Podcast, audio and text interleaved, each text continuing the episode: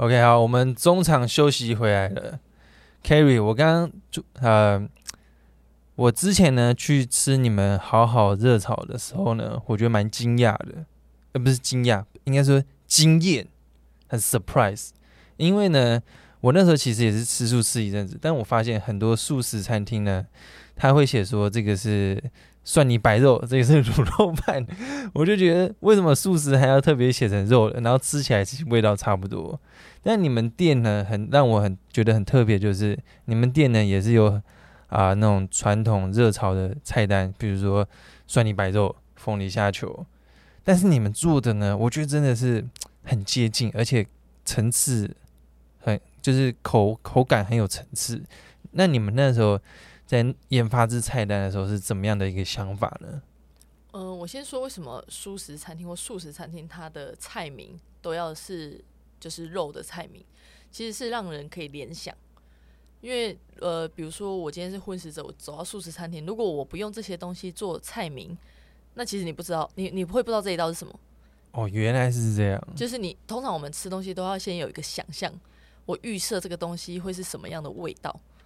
所以我们通常点菜，通常都会点一些安全牌，比如说松露就是台湾人最喜欢的口味，因为大家都可以想象松露是什么味道，所以都会点一些安全牌，再搭配一些我不知道那是什么味道的菜。但是很少人会去餐厅点餐是十道都点我不知道是什么的味道的菜。哦哟，这是一个，我觉得这是一个心理学的一部分啦，大家会习惯去选择自己熟悉的味道。嗯，了解。那你们那时候在啊，比如说你们要做蒜泥白肉这道料理，你们是啊去参考别人怎么做的吗？还是自己发想？还是说怎么样去研发这些东西？因为我们是混转素嘛，所以我们就是想以前吃过的味道去做的。就是我们以前有吃过，所以我知道这一道菜应该要是什么味道、什么口感、什么长相，所以我们就会用以前这些记忆里面的线索去找材料，然后去调味，然后去摆盘。是，所以就先去试菜做菜这样子。就是我们设定就是这个看起来，如果我今天是要模仿以前的菜，那它第一个看起来要像，闻起来要像，吃起来要像，嗯，就是一个。都不能漏掉。了解，而且我觉得你们的饮料也很好喝哎，草草饮料超好喝的，超好喝的。我觉得这个是我很建议老板以后可以开个饮料店。店长很会调，饮料也是蛮有趣的。因为最早我们是卖瓶装饮料，然后那时候的想法只是因为我我既然要开热炒店，我就是想说，那我要像热炒店。热炒店不是都是客人自己到冰箱前面，对，就是拿沙士啊、苹果西打啊，拿饮料来喝。但是其实我们我那时候说刚开店的第一个月是排队嘛，但是那一个月我们真的是热热色量惊人的多，就是光是瓶那些空空的保特瓶就可以可能两大个黑色塑胶袋。其实这对我来说是有点冲击的，因为我是。环保主义者，好了解。那我就觉得，哦天哪！但是那时候生意超好，我根本不敢跟我的伙伴、跟我员工说：“哎、欸，我们自己调饮料。”他们会杀了我。但是后来就遇到疫情，我就觉得这也是一个蛮好的礼物，就是我有时间可以让我去把这个品牌调整成我想要的样子。所以我们就开始去做，就是去自己手做这个饮料，然后用玻璃壶装。哦，对，因为我去你们店的时候，我就印象很深刻，你们是用玻璃壶装起来的，就是自己调自己装。哦，所以背后的原因是你想减少垃圾的产生。对，哦，原来是这样啊！但你们的饮料真的很好喝，我也觉得那个奶呃是燕麦奶茶吗？燕麦奶茶，燕麦奶茶还有冬瓜柠檬。对，我们基本上都是用一些比较天然的食材下去做。是，了解。好，我真的诚心建议老板娘可以开饮料店，到我们到时候一起去喝。好，那我还有观察到一点，就是说你们餐厅上面的一开始是不是这个行销上面好像比较像很多人开店，他会呃找很多人来宣传啊什么的，你们是不是好像没有？我们一开始真的是比较不熟悉行销跟宣传这一块，都真的都是。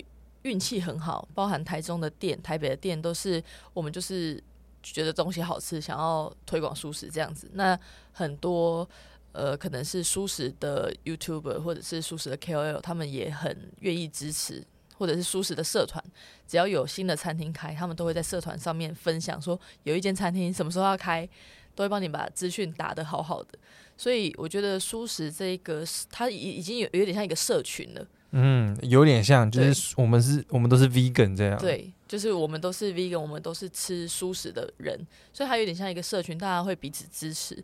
我觉得这个产业很特别，包含我们一样是餐饮业的同行，我们都不会把彼此视为竞争对手，反而我们是一种合作关系，因为我们会觉得我们的对手是外面的，呃，我们想要改变的这个世界，就是我可能想要减少肉食这件事情才是我们的对手。哦，就是你们都有个共同的理念，这样了解。那，哎、欸、啊，而且呢，我去吃那个素食餐厅，我都觉得老板或者那个员工看起来都比较祥和。我不知道是是不是？对，真的，我觉得不知道是我错觉还是，我觉得真的是这样。我相信应该会有差，因为毕竟他们在公司就是都是吃素食，那我们人本来就是吃什么就变成什么，嗯、我们吃什么就像什么。所以我觉得肯定是有影响，而且我那阵子吃素食，我觉得我脾气 就整个变得哇，我佛慈悲的那种感觉，比较 peace。我我自己是蛮相信的。是，那那我蛮好奇，你们员工也会吃素吗？吃素吗？还是我们有一些伙伴是本来就是素食者，所以他认认同我们的理念就加入我们。那也有。荤食者的员工跟伙伴，就是其实我们是没有设定你一定要吃素才能加入，嗯，因为我觉得其实他如果吃肉来这里，就是有点感化他，不管他想不想，他在公司就是只能吃素，所以也蛮好的。我让一些本来不是这个习惯的人改变他们的饮食方式，那也省下好几餐的肉。是，那有没有那种他原本吃肉，然后来你们员工，哎、欸，来你们餐厅工作之后之后他就变？素食者目前有就是变成可能百分之九十的素食者，他没有到完全，可是我觉得已经进步非常非常多了。就是从无肉不欢到现在是不需要吃肉，他会自己说：“我吃素 OK 啊，我我很 OK。”是，可能是因为老板娘做的菜特别好吃，他们来都蛮惊艳的。那也有一些，比如说厨师，他本身不是素食者，可是这个东西对他来说是有趣的，他觉得。为什么素的可以做出这种味道？那他就开始自己也会去研究。所以我们的伙伴有时候就会在厨房，员工餐就是他们发挥创意的地方。有时候就做个韩式料理，然后有时候做铁板烧，有时候做夜市牛排，但是都是素的。哦，那会不会做一做，哎，就变我们就变你们餐厅的会料理这样？我们每个月都会有限定菜单，都是他们有时候从员工餐里面。做出来，然后就太好吃了，就分享给客人。是，所以这样听起来，啊、呃，你也是跟啊、呃、蛮，你是说应该说你也是蛮愿意让员工发挥创意的。对，我自己的理念，应该说我我的个性导致我就是比较佛系的经营，所以我不会说给太大的压力，但是我会让他们知道我们的目的是什么，我们为什么要做这件事情。那剩下的我，我不是属于很高压的管理方式。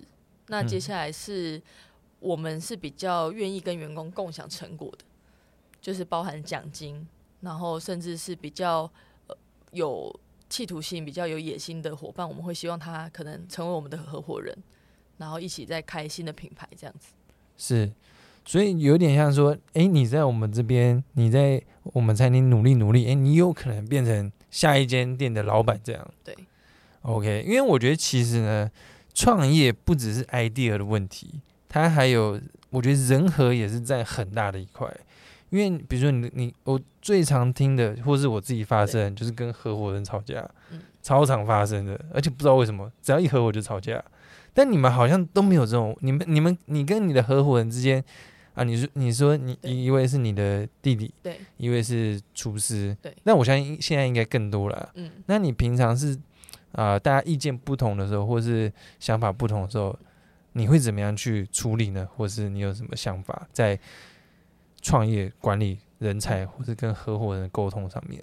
我觉得，因为我们有共同的目标，所以沟通起来它会比较简单。当我们意见有不同的时候，我们会回到我们的目标。哪一个做法才是更符合我们的目标？比如说，我们今天目标就是推广素食，那我们刚好我们的合伙人也都是，就是大家都是素食者，所以我们其实不会愿意在这个事业里面去做一些对人或者对环境、对动物不好的事情。所以其实能做的事情就大概就是这样子。我们很少有一些意见相左的事情。那如果真的不一样的话，我们就是会讨论嘛，就是一定要符合我们的目标。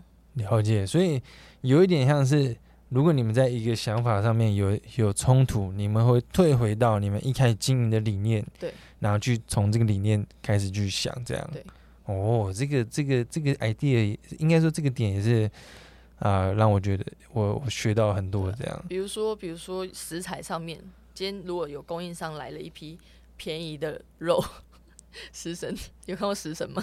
这一批牛肉很纯，有很，就是他来了一批很便宜，但是可能成分不好的，但是都吃不出来好吃，那要不要用？所以回到我们的出发点，我们就是不能用嘛，所以这个就会变成不需要讨论的事情。是了解，就是说，很多应该蔬蔬食的那种植物，哎、欸，那叫什么？未来肉？对，哦，就是说，如果这个东西它品质不好，但它成本低，但你还是坚持不会用，对。是，那比如说在管理你下面的员工呢，你是有什么自己的心法吗？或者是怎么样去啊运运营一个团队？我自己是觉得，呃，我会把每个人都当成像像我在对待我自己一样，就是不不管是我们基层的伙伴或者是店长，他们有什么人生的困难，或者是遇到什么样的挫折来找我，我都是很愿意陪伴他们度过。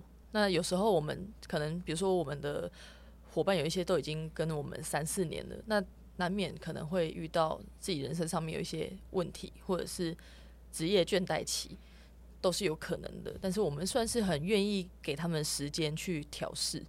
那这段时间里面，我们可能会请其他伙伴尽量 cover 一下他，就是给他一点时间，或者是他想要休个假什么的。我觉得我们是很人性化、很弹性的。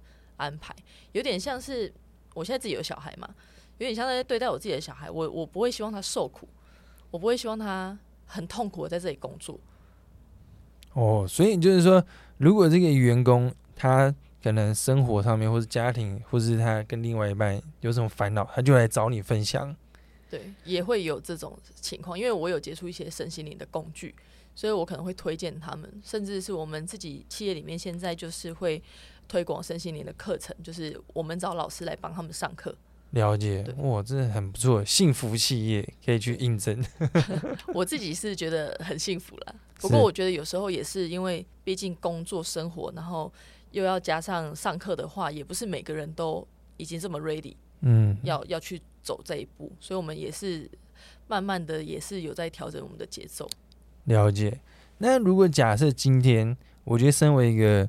啊、呃，老板或是管理的人，他比较难的应该是今天这位员工，他可能你觉得他犯错了，嗯，那你想要跟他沟通，但又不想伤及他的自尊心，你会用什么样的方式，就是跟他分享，或是有什么心法吗？嗯，其实我觉得伤不伤自尊这个很个人，它是一个个人的感觉问题，但是。相对的，我我自己有时候会，我以前也会有点呃，可能不好意思说，但是我后来得到新的体悟是，我觉得我如果为你好，我到底要不要说？就是这件事情也许发生几率很低，我不一定要讲。可是今天你可能不是一辈子在这里跟我们一起，你如果出去外面，你会不会遇到很在意这件事情的老板？或者是你这样的应对方式，我我就算可以接受，我可以忍你的口气，但是其他老板可能不会可以接受，所以我现在变成我会讲，我会说，我我会建议你在沟通的时候用什么样的方式会比较好，比如说我我觉得我会老实跟他说，我觉得我可以，我还可以接受，但是我不我不觉得其他的经营者可以接受你这样的方式。了解，你这个真的是很佛系耶。我是蛮理智的，然后因为我觉得，当然我们也会遇到，比如说可能我我提供我的意见之后，他们会反驳，因为人常常是会想要捍卫自己的嘛，嗯、这个是人性，本来就是这样子，嗯、这是很我也他们有这样的反应的时候，我也是很接受的，因为这就是人性。但是我觉得我还是要讲，也许你现在不想要听，听不进去，可是也许过一阵子它会发酵。所以我讲不讲是我的选择嘛？那你听不听也是你的选择。是了解，就是说你会比较柔性的建议他们，因为你还会说我建议你。对，因为有些老板他妈直接干你了，不然就会直接把你 fire 了，还跟你啰嗦那么多。对，我通常都是说我我建议你用什么样的方式，因为我自己觉得我们跟伙伴之间是平等的。哦，我们我我自己把这个关系是看成一个合作的关系，不是我今天付钱请你来，我是老大。就像客人付钱来吃饭，我也不觉得他就是老大。我们跟伙伴跟客人都是平等的，因为我们都是人嘛，我们只是站的角度跟角色不一样。今天我是呃很很用心的想要请你来跟我一起合作做这个工作，我们也是很用心的提供服务给客人，但是不代表我们是任何一方是可以被欺负的。是，所以就变成说，你把大家视为是平等的，对，这样子就不会有个上对下啊、哦，我好像是老板，我要怎样怎样怎样怎样，对，了解这个其实也是一个，我觉得也是一个蛮重要的心法。我觉得这个也是未来的趋势诶。因为现代的人会越来越敏感，他会知道你这样子对我是合理的还是不合理的，不像以前，可能以前人家都说，呃，要要忍啊，很重，对对对对，我们呃老板说什么都是对的，主管被主管骂，被被主管干怎样的，就是都很应该要忍下来。但是我觉得未来趋势不是这样。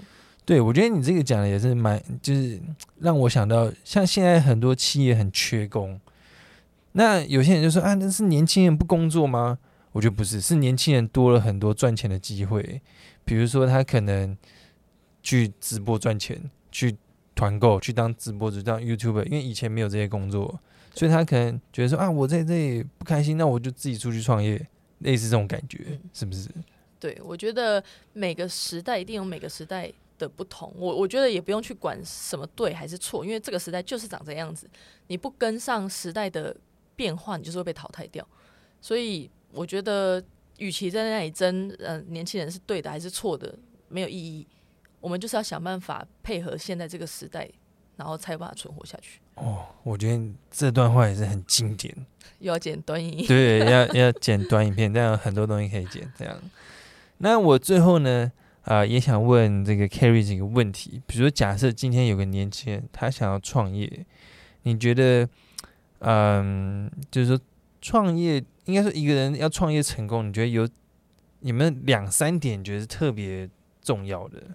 我觉得第一个就是像我们前面讲的，你不要把赚钱当成你的目的，就是你的目的应该是要做好你的产品，做好你的服务，来造福这个世界，不管是人、动物、环境，每个地方都好。就是你的目的是要造福他人，有点像利他的事业。嗯，讲简单一点，我觉得现在这个时代，你要打造利他的事业。才是有办法做的长久的事业。嗯，那利他的事业，你可不可以再多一点形容，或者说你的想象怎么样？比如说，我们现在都知道趋势嘛，比如说，呃，我们现在是少子化，可能老龄化，然后大家很重视身心灵，这些都是一些可以切入的地方。那如果你的长才或者是你的想法、你的产品是可以配合到这些趋势，然后可以帮助到一些有需要的人。那它都是一个很好的机会，是，所以简单来说，就是还是我可不可以用我的产品或是服务去帮助到他人，对，利他的事业，对，嗯，了解。那嗯，这个好，那 词穷，词穷，突然有点卡顿，突然有时候就会这样，哇，这回去剪的有点累。那还有没有什么？那还有没有在一个点，你觉得也是很重要的？我觉得弹要保持弹性，嗯，因为现在我们我自己观察下来，现在的状况是大家不太知道怎么跟别人沟通，不太怎么知道跟别人合作，有时候都是因为缺少弹性。因为我坚持我就是这个样子，哦，我就是这样，我不要改变，嗯，你也不要想要改变我，我不会改变的。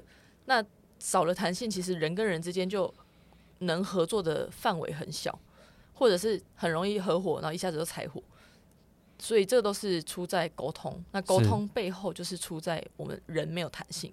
所以你的意思就是说，即使是身为老板，你跟别人合伙人，你也要有一点弹性，不然两个硬碰硬，一定就是拜拜。啊、不止合伙，我对伙伴、对我们员工或者是对客人都要有弹性。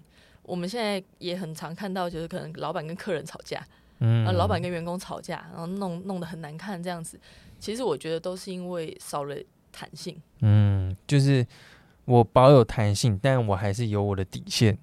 对，我有我的原则，可能有一些原则是，比如说我是坚持要做利他，那你你这个要做的事情是不是一个利他的事情的话，那他抵触到我的原则，但我也不会因为这样子可能就跟你翻脸还是怎么样，我会好好的去告诉你我为什么要这样子做。哦，就是那我整理一下，应该是说，嗯，有原则之下的保持弹性。嗯，对，了解。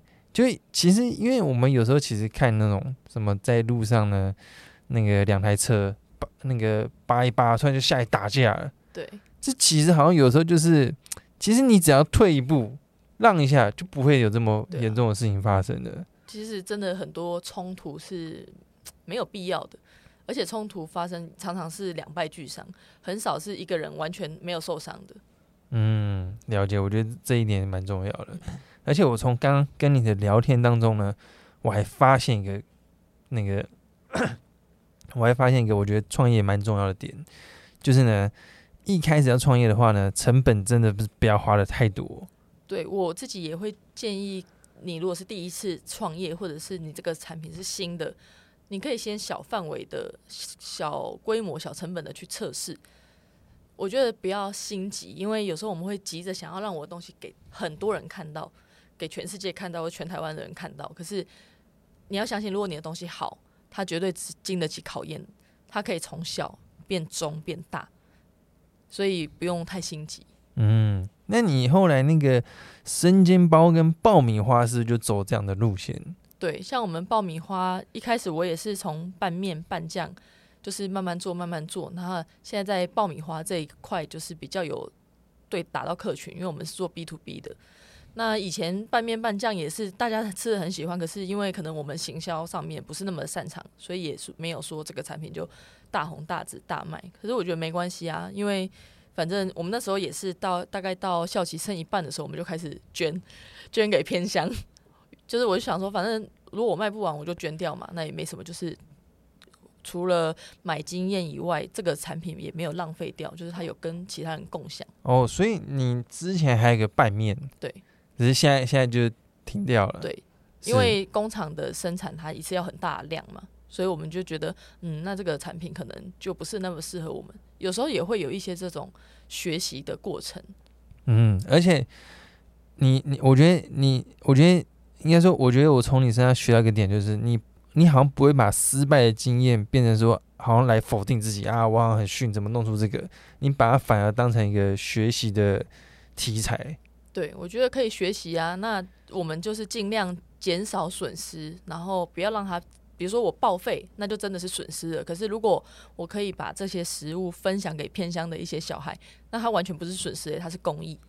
嗯，所以因为我认识的一些朋友，他们大多数想要创业，但他后来没有去去前进。我觉得可能某部分就是太害怕失败了。有时候很害怕失败是一个，那有时候是行动力。哦，好像也是哎。对，行动力这个。其实我们现在真的，我我自己观察我身边有一些状况，就是可能真的花很多时间在别人身上。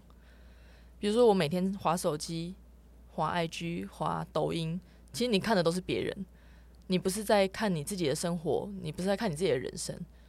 所以我觉得花太多时间在别人身上，也会导致你的行动力不足。是，那这一点可不可以多分享？因为我知道你也有。看一些身心灵的东西，而且我们都是杨定一博士的爱好者，对粉丝。那你最后最后呢？我们是可以来聊一点这个啊，就是你怎么样接触啊，或者说你平常花自己在自己花一些时间在自己身上，你是用什么样的方式呢？对，我现在其实事业带小孩。扣掉之后，我的时间都是碎碎散散的。对，其实这很忙哎。对，但是我还是在每一个碎碎散散的时候，我会去做一些自己跟自己相处，或者是自我修炼的一些的做法。那有很多工具嘛，比如说我们刚刚说杨定一博士他有一些音频或者是 YouTube，我就开始去听。那有点像是在跟一个有智慧的人对话的过程，因为我们都要学习。嗯，从书上学习，从影音上学习，跟老师学习都都可以。但是我我不想要，就是只是停在这里。我知道，应该说我可以感觉得到，我还有进步的空间。嗯，对，了解。那最后呢，有没有就是你推荐我们三本书好了？不管是有关于身心灵还是创业，你觉得你这人生呢，你看了觉得哇最赞的三本书啊？我自己非常喜欢《深夜遇遇见萨古鲁》。哦，是啊，我也有看，对，很好看。《深夜遇见萨古》，那另外一个是杨定一博士的《时间的陷阱》啊，这个我有看，哇，一开始都看不懂。但是《时间的陷阱》真的蛮深的，就是如果我早个三年，我应该也看不下去。可是那个时候我看的时候，真的非常非常的惊艳。这两本书都是我会看到哭的那一种。嗯，那。最后是我最近在跟的，也是杨定一博士的呼吸，呃，清清醒清醒的呼吸，清醒的呼吸是对。那这些书你觉得你推荐的原因是什么？我觉得深夜遇见萨古，它比较偏灵性，就是它它会帮助我们去有一些事情我们想不通的，它其实的背后很简单。我们好像都把一个东西打结，然后看起来很像死结，但其实它就是从旁边这样拉就开了。有点像这个动作，它就是帮你做这个动作，这个结很好开。那你看到这一本，你看到这本书或者某几句话的时候，你就觉得哦，原来就这么简单。嗯，比如说我们对关系好了，我们在关系里面执着，那他可能告诉你说，其实爱就是它是无条件的，或者是你执着的是关系，你不是你不是真的爱他，你只是执着这个关系。比如说就是这类的句子，你就会发现哦，对耶，其实我到底在执着什么？嗯，就有时候好像就是一个 moment，我突然啊就解开了。对，但是当然，我觉得我们是人嘛，所以有时候会反反复复。我今天看书，我解开了，嗯，然后隔天又开始，隔天 哦又反了。对，对 那我觉得这都是正常的，所以我们也不需要在反复的过程里面去批判自己说，说哦，我怎么还没？我好像就很容易这样哎。有时候我们会这样子啊，但是其实当下你就是接受就，就哦，我接受，我还有。我还有一点这个感觉，是，然后接受，那没关系，我就继续继续修行嘛，继续前进。下一次又出现这个感觉，哦，没关系，我还有这个感觉。嗯，了解。OK，好，那我们今天呢，这个非常感谢 Kerry 呢来我们的节目，大家和大家聊聊。我觉得其实我从跟你的访谈中间呢，我觉得你不论是在这个观察。大家的需求方面，我觉得你的内心的力量，这个也是在创业上面帮助你非常多、很强大的这个点。这样哦，我觉得讲到观察需求这件事情，要怎么把这件事情做好，就是要怎么把看到这个市场上有什么需求，你要有一个特质，是你是愿意关心别人的哦，你是愿意为他人着想的，你才有办法看到别人的需求。所以我觉得这个也是一个很可以培养的特质。好，这个我觉得我很需要，我好像不太关心别人。对，因为有时候我们只是在乎自己，嗯、呃，今天有没有吃饱，有没有睡饱，有没有赚到钱。对，但是你这样你就看不到别人的需求，那你就看不到市场，看不到商机。是，对，了解这个很重要，我把它记下来，再剪成短影片，剪一百支。好，那今天真的非常感谢 Carry，谢谢，谢谢，谢谢。耶！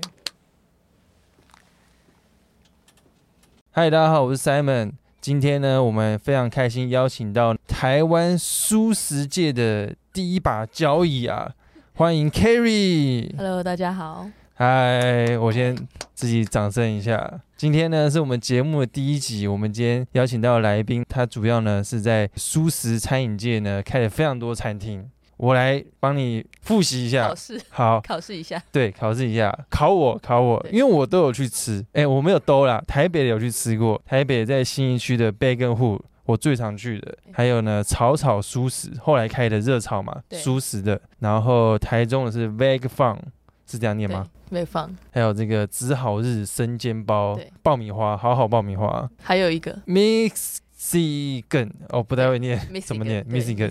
因为像我们很多朋友可能想要创业，嗯、那他觉得创业很难，可是你你好像是创业天才，一下开了这么多家店，创业当兴趣，创业当兴趣。那你可以跟大家分享，就是说你第一家店是哪一家店？第一家是台中的 Vic Fun 无国界熟食餐厅。哦，所以你是从台中开始开的？我，我以为是从台北开，我搞错了。大家都以为是应该是台北先开始，但刚好我们就是从台中先开始。那你那时候呢，是在什么样的情况背景之下呢？诶，开了这家店？其实我那时候还有工作，所以我第一家店是斜杠的，是斜杠开餐厅。然后那时候我是做业务。但是我就是比较比较弹性，我可以就是业绩达到了，我就比较自由。那我就用多的时间去学做菜，然后就开餐厅。平常还有工作的情况之下开餐厅的，对。那那时候是两个并行吗？对。那你这样不会很忙吗？好像有时候会很忙，但是觉得好像还在我的能力范围里面。可能那时候也还没三十岁，所以就觉得没什么，就是体力很好，蛮厉害的。那你？那时候的工作是什么样的工作？那时候是业务，业务。对，我记得好像是食品的，食品的业务，食品食品原物料。你原本的科系是不是也是这个？对，我本来就是念食品科学跟食品营养的。是，那你觉得跟你后来开餐厅有什么就是有帮助吗？我觉得有诶、欸，因为我们是做素食的嘛，它本来就是一个蛮特别的饮食方式，然后可能会比较重视健康。天然或者是食材的成分，所以我本来的专业就在这里，我就比较不会去误用到一些我不我我这个领域不该用的东西。嗯，比如说有一些材料它里面可能有荤食，那如果没有很了解食品的话，它可能就会误用到。嗯，这好像真的是蛮 detail 的，对，因为我有其实我有吃过一年的素，那那时候呢就有一些吃素的朋友比较要求，我是属于比较不要求那种。所以它很多细节在里面。对啊，比如说有没有里面有没有加到蒜头或者是五星的一些食材，因为有一些客人他是不吃的。嗯，就有分蛋奶素、五星素这样。对啊，然后或者是有没有用到乳清啊，还是有没有一些有牛奶的成分，但它不会写牛奶，它可能是牛奶萃取物。那你那时候原本的工作，在工作的情况之下，你怎么突然有个念头说，哎，我要创业？我自己是大学快毕业的时候开始不吃肉。我那时候原因就是我在外面吃东西觉得很不习惯，就是口味跟我原来的吃荤的时候的口味差太多。那第二个是没有，我没什么朋友想要跟我一起吃，或者是他们就会想要叫我回去吃肉，就我要叫他们吃素是比较困难的，好像他们觉得他们来叫我回去吃肉是应该是比较合理、比较简单，所以我就觉得那我来试试看学怎么做菜好了。那学了之后，我就有开始做给一些家人跟朋友吃，他们就觉得。好啊，如果素食是这样的话，我可以吃。所以也是因为很多人有这样反应，我就觉得那真的不是不是能不能吃素的问题，是素食好不好吃的问题。所以你的起心动念蛮单纯的，就是想要我可以有一个好的好吃的素食这样。对，然后加上我就是在外面找不到嘛，所以我觉得这一块的市场是空缺的，它有一个很大的缺口。嗯，那大概那大概是几年前的事情？二零一七年。二零一七，那大概是六年前，了解。那时候可能那时候的吃素食的风气没有那么旺盛。对，我们那时候在台中，虽然经营的不错，但是也常常会遇到，比如说客人走到门口，然后看了菜单，发现这家好像不是不是，哦，就是他会觉得这家怪怪的，就是以荤食的角度，他会觉得这家怪怪的，是不是没有肉，还是这家是不是素的？然后他就直接不吃。哦走到他的时候，以为哎，这个是有肉可以吃，就发现没有，他就走掉了。对，那我就觉得很可惜，因为我很有把握他进来吃会喜欢，可是他就是不进来。那我蛮好奇，就是说你一开始想要开店的时候，心里不会有点挣扎说，说啊会不会啊、呃、不成功啊，或者害怕失败之类的？还好哎、欸，可能因为我投资的金额很小，第一间店我就是一般他们是要你要去买设备啊什么的，但是因为那个地方它是本来就是一个咖啡店，那它有一些简单的设备。那我就跟老板说，我第一次创业，我可不可以用租的？我就是连设备也用租的。哦，就等于设备你没有买，你直接跟他一起租。我说我想要试试看，那我就用租的，租一年。所以我其实一开始我只有投不到五十万，可能三十几万，然后就开始下去下去尝试。那我又有正职的工作可以 cover 嘛，所以我就没有什么压力。那我蛮好奇，就是你那时候白天有工作，对，所以你餐厅是晚上开？没有白天，白天就开，白天就开。但是因为你看用餐时间它是午比较偏上班族的午休是时间，所以我觉得还好。那你该不会是午休的时候跑去餐厅帮忙这样？没有，我就是都在餐厅，但是我可能早上就办公。嗯，然后中午就是进去厨房煮菜给客人吃，下午也没什么人啊，就下午又继续办公，继续办公，然后到晚上又再进去煮菜给客人吃，哦、所以等于就是你分兼两个职位，然后就一人分饰两角。那你那时候不会觉得有点精神错乱吗？还好哎、欸，就是我觉得蛮有趣的。我还记得我那时候去做身体健康检查。然后他就是测心电图，然后那个就是分析的人，他就是你测完他会进来跟你做分析。他就说你的心电图很奇怪，看起来你是同时在做两件完全不一样的事。我说这从心电图看得出来，太酷了吧？对啊，我想说怎么会看得出来？他说就是好像是我们心脏跳的那个频率还是脉搏的频率看得出来。我自己也有想过开餐厅这个东西，嗯、但我想一下就觉得哇，好难哦，因为。店租，然后设备还要请人，然后我还要煮什么好吃的料理给大家吃。那我们来聊聊料理好了。你一开始是怎么样去研发这个菜色？因为呢，我去吃你们的培根户，我觉得很酷，就是它有印度风，也有泰式的，很多元。那你那时候一开始的时候就是这样吗？对，我们在台中 v i g Fun 的时候就是无国，它叫无国界蔬食，所以它其实就是没有设定范围的。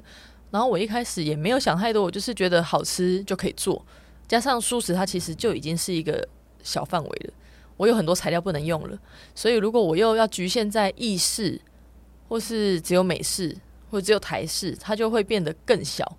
所以我觉得其实不需要去，我我自己那时候的想法是，我不想要去限制那么多，就好吃我就可以做。就比较局限，那你这样可以做出比较多的菜单。对，但是当然我也不会说在在西式的里面又很多中式料理，那就差太远了。但是我觉得一样是，比如说比较 fusion 的，就是多国的感觉是 OK 的。了解。那你这家店开了多久之后呢？接着开第二家店。我第一呃，我刚说用租的那个地方我做一年，然后我就换到另外一个地方，就是用买的了。直接把店面买下来？没有买店面，就是买设备啊，或者是就是投入比较多资金在台中另外一个地方，然后再隔一年才开培根户。你那时候为什么会突然觉得说我要到台北去开呢？因为你原本在台中。其实我们那时候考察或者是吃其他的素食餐厅，因为那时候 vegan 餐厅还蛮少的，然后我们都是来台北吃，所以就觉得台北的市场好像比较成熟。那台北。的客群也比台中的客群知道为什么要选择 vegan，或者是为什么要吃素食，就是它比较多非宗教素的族群。了解，所以就是你们考察完之后发现，哎、欸，台北绝对是一个很不错的机会，这样。对，而且你们选在的地区，我觉得非常的屌，直接选在信义区，哎，那店租应该超贵的话，怎么那时候会选想选在那边？其实我们也是。蛮，我是蛮随缘的，就是我就找房仲帮我看地方，然后我们几乎每一家店都是我第一天去看，然后就就决定了。第一天你都不会犹豫吗？就只看一天，我就觉得嗯，就这一家。是，哎、欸，我蛮好奇你是什么星座啊？处女座。哦，我会这样问是因为我是天秤座，然后呢，我做事情就觉得很常犹豫不决，所以我很佩服你们这种一看就决定的人。天平好像会比较两难。真的很两难，但我我没有，我很少两难。因为现在很多人想要创业，他可能在犹豫说我要自己做还是找人一起做。一开始都是自己弄吗？还是说你是怎么样去找到你的员工或者伙伴的？我一开始算是我发起要做这件事情。那我一开始是跟我弟弟一起，因为他本来就是做咖啡店，然后就是外场啊、吧台调饮这些，他是蛮擅长的，所以我们是一起合作。然后我就是做内场菜单开发，然后煮菜。然后跟整体这间店想要呈现什么感觉，就是我负责。那他就帮我 handle 外场跟吧台的部分。那到培根户开之前，我有遇到一个主厨，一个厨师，然后我们就我就找他合作。所以现在我们就是都是三个人合伙。其实我之前也有听过你很多访谈，嗯、你们在经营培根户的时候，后来是不是就遇到疫情？疫情通常对于餐饮来说是一个 致命伤，就是很多店就倒了，因为根本没有人出去吃饭啊。那我我有在采访听听到你们这个疫情很精彩的一个打拼故事，是不是可以跟大家分享一下？疫情就是真的是很辛苦，而且那时候不是只有培根户，我们是开了炒炒，然后一个月热潮那时候也已经开了。对，因为我们其实二零二零年那一年疫情刚开始嘛，那有一些店有受到影响，因为我们那时候那一年刚好完全没有影响，可能是因为我们是新的餐厅，然后加上疫情，可能很多人会觉得哦，想要吃一点熟食，所以我们二零二零年那一年是完全完全没有影响，就是还没有解，就是还没有大家都在家里的时候。对，但是那时候已经有疫情在、嗯、在发生了，可能但是我觉得市场还没有到那么严格。那到二零二一年四月我们开草草，然后五月就疫情。二零二一年是最惨的，就是真的是那一年就是禁止内用嘛，所以我们所有的店都在亏损。那个时候我们就有跟银行借了几百万来来做这些周转金。是，所以你等于说草草开一个月就禁止内用了，哇！原本要吃热炒就不能来吃了。我们第一个月是完全排队排到隔壁的那一种，然后第二个月就没人，完全没人。那你那时候的？心态是，就是说，因为通常大家遇到这个问题是可能很紧张，很没有遇过，谁知道突然不能内用，从来这辈子没遇过这种事情。对，那你那时候是怎么样心境去面对这个事情？而且你还就是愿意说，哦，我要去跟银行去贷款，因为其实很多人那时候可能就止损，我不做了，因为他也不知道疫情会到什么时候。对，可以分享一下你当下的心情吗？我那时候一开始其实没想那么多，我一开始是比较乐观的，我觉得疫情。就像感冒一样，重感冒、流行性，大家都在感冒，那迟早会好。所以我一开始很乐观，就想说应该很快就好了吧。所以我其实什么都没做，就是很 chill，就是正常员工正常上班，然后大家就是闲闲的嘛，就是轻轻松松这样子。那到第其实第一年，他五月到好像八九月是最严重，到年底的时候有好一点点，所以我就觉得诶，有变好，是不是真的疫情要结束了？结果没想到二零二二年。也差不多五月又再一次，所以就是等于我我在一年我就又遇到了，又遇到疫情。对，所以这个是我那时候真的完全没有想到的。可是我自己好像就有一个怎么说，有一个内在的相信，我觉得我不会因为这件事就结束，或者是说我会想说。因为我其实比较随缘，所以我就想说，如果我真的注定要去继续做这件事情，那我一定会过关。是，所以你那时候内在有一个这种告诉自己我 OK 的这样子，或者是说，如果真的不 OK，那就算了，就是这么豁达。我还那么年轻，嗯，就算真的怎么样，我还随时都可以再爬起来。你们在疫情都没有人来用餐的时候，因为我从你之前的访谈是有听到说。你们有改改变的策略，然后后来其实生意也是不错。呃，我们是那个时候其实也有一个前辈有指点呐，他就是说，你要不要想想看，就是疫情这个期间你还可以做什么？然后我就在想，他就问我说，我为什么要开素食餐厅？我说就推广素食啊。他说那疫情的期间你还有在推广吗？然后我想说好像就停了耶。所以你疫情前几个月的店里没人，你也没差这样。对啊，我就在等，我就在等疫情结束。这么猛哦！就是、我以为你那时候是想说，我要想很多方法，然后来度过疫情。开始就是完全没有在动，我就是打从心里觉得疫情应该会结束吧。结果时间比我想象中的久，我才开始去想一些办法。比如说，我们就会开始接受，我们以前是完全没有跟 Uber Eats 或者 Foodpanda 合作的，嗯，因为我不想要制造垃圾，所以我们那时候就哦，好像大家都。都开始跟这些外送平台合作，所以我们也开始加入外送平台合作。然后第二个是我们开始做医护餐盒，就是呃民众有想要送给医护人员，那我们就帮他做。然后我们也就是提出来，就是比如说民众买一盒，我们也加加一盒，就是等于是一盒是我们公司捐的。那这样子就是一一比一、一比一、一比一去做这个医护餐盒。因为反正大家在家还是要吃饭。对，所以你们就开始做这种外送的服务。对，但是其实对我们餐厅的帮助没有到很大，嗯，因为我们的客单价比较是聚餐型的，就是不是便当类型的，所以其实对我们的帮助没有很大。对，其实那个时候就是真的就是赔钱了，就是完全没有办法赚钱。那你在烧钱的时候，不会觉得心里很很慌张吗？我好像真的还好，真的还好。合伙人比较慌张，但是我就是觉得。会啦，会过啦。我就每次都安慰他们说没事啊，会过了。我自己本人呢是比较容易属于慌张型，我觉得我们应该算正常人，你应该是比较算非正常人。我也觉得我蛮不正常的，但是我有时候也不知道去怎么去形容为什么我会这样。可是他好像就是我就是很相信顺流，说臣服，就是现在很流行身心灵却很流行的词，当下的力量这样。对，就是我现在就只能做这些事情，那我再去多慌张，好像也无济于事嘛。你觉得这一路创业的过程当中，像你心里的这种内在的力量，你觉得是帮助你蛮多的？非常非常大。我觉得如果我创业这个路上，我的内心不够坚强的话，第一个会觉得压力很大。那你心理压力很大，你的生理跟心理都会生病，那你就没有办法支持你继续好好的去经营你的事业。以前就是这样子的人吗？对，我从我好像从小就是属于比较乐天型的，比较乐观。对。哦，了解这个个性，这个想法对你在创业上面，其实我觉得应该是很有帮助。我自己觉得很有帮助，可是我觉得真的要多方去评估，因为过分乐观，但是其实你的，比如说你的很多考量还是欠缺的时候，也蛮危险的。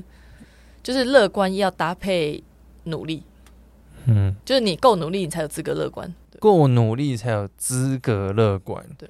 哇，金句良言，这段就剪起来变成短影片的。短影片。杯根户跟草草素食度过疫情之后，是就一路哎、欸、向上。对，我们这次疫情之后真的是蛮好的，恢复的很好，甚至比疫情前还要好。为什么会想要把热炒结合蔬食，开一个好好这个热炒蔬食店呢？我们那时候其实是杯根户下班，然后我们都会忙到十一二点，甚至十二点以后。然后我们回家的时候，我们家旁边有一个热炒店，那我们就会去吃。那我每次就是，其实我只能点炒青菜啦，然后主食就是炒饭、炒面嘛。那我每次都跟他说，老板，因为我是 vegan，我是不吃蛋奶的，所以我就说，老板，我要一个炒饭，不加蛋，然后葱可以。然后他每次转头就说，哦，一个素炒饭，然后出来就是蛋炒饭，然后是全素的蛋炒饭。我就觉得很难理解吗？我已经来那么多次了，为什么每次都这样子？弄我啊！哦，原来是这样。那我就每次都想说，如果这整份我就看着那个菜单，我觉得这些要做素的应该没那么难啊。我想，如果整份菜单都是素的，多好啊！所以我们就开始，我就开始有这个想法。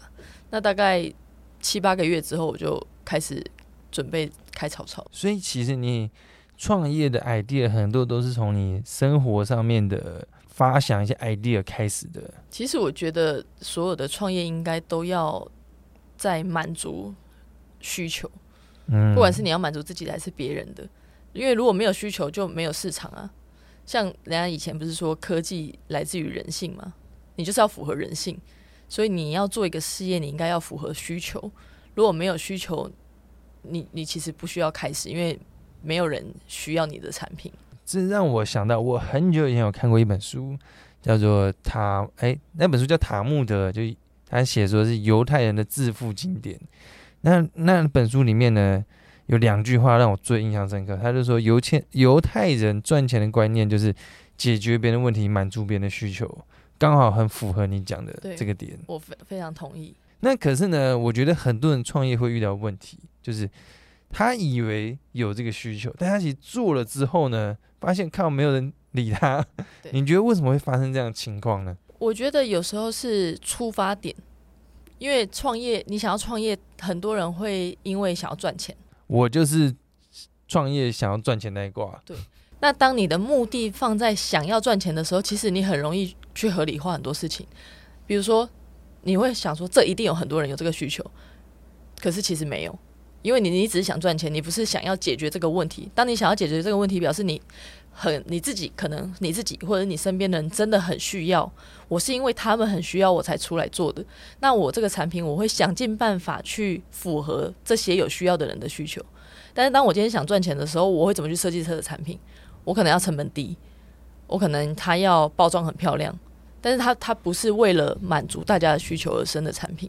哦，哎，我觉得你这一段很经典，因为我以前完全没有这样的想法，就是我觉得就是钱哪里有我就往哪里去。对，就是很多人会把目标设在赚钱，但是我觉得赚钱应该是你把所有事情都做对、做好了之后，赚钱只是一个必然的结果而已，就自然而然他就你就会赚钱。对，所以你根本不需要把目的放在赚钱，你的目的应该是要做好你的产品，服务更多人，或者是给更多人带来好处。帮助，那你自然而然就会赚到钱。你这段话我也是很有感觉。网络上很多那种什么说打造被动式收入什么的，然后我有一次就看一本书，我忘记是哪本书，他就说很多企业家他根本一开始要创业的时候，他不是说我要赚很多钱，或是我要被动式收入，所以他创业。通常你不会听到这种故事，好像就像你讲的，他们有某种起心动念，有某种想要改变世界的问题，所以他们去创业。